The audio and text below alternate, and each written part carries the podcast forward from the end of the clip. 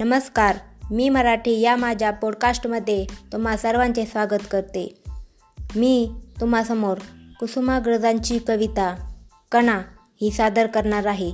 महाराष्ट्रातील जनतेची महाराष्ट्रातील व्यक्तीची ही ओळख करणारी कविता आहे.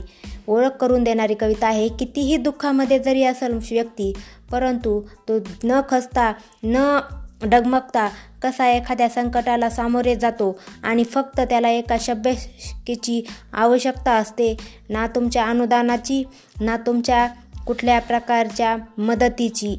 फक्त लढ म्हणा फक्त लढ म्हणा. तर आपण कवितेला सुरुवात करूया. कणा ओळखलत का सर मला? पावसात आला कोणी? कपडे होते गर्दमलेले केसावरती पाणी.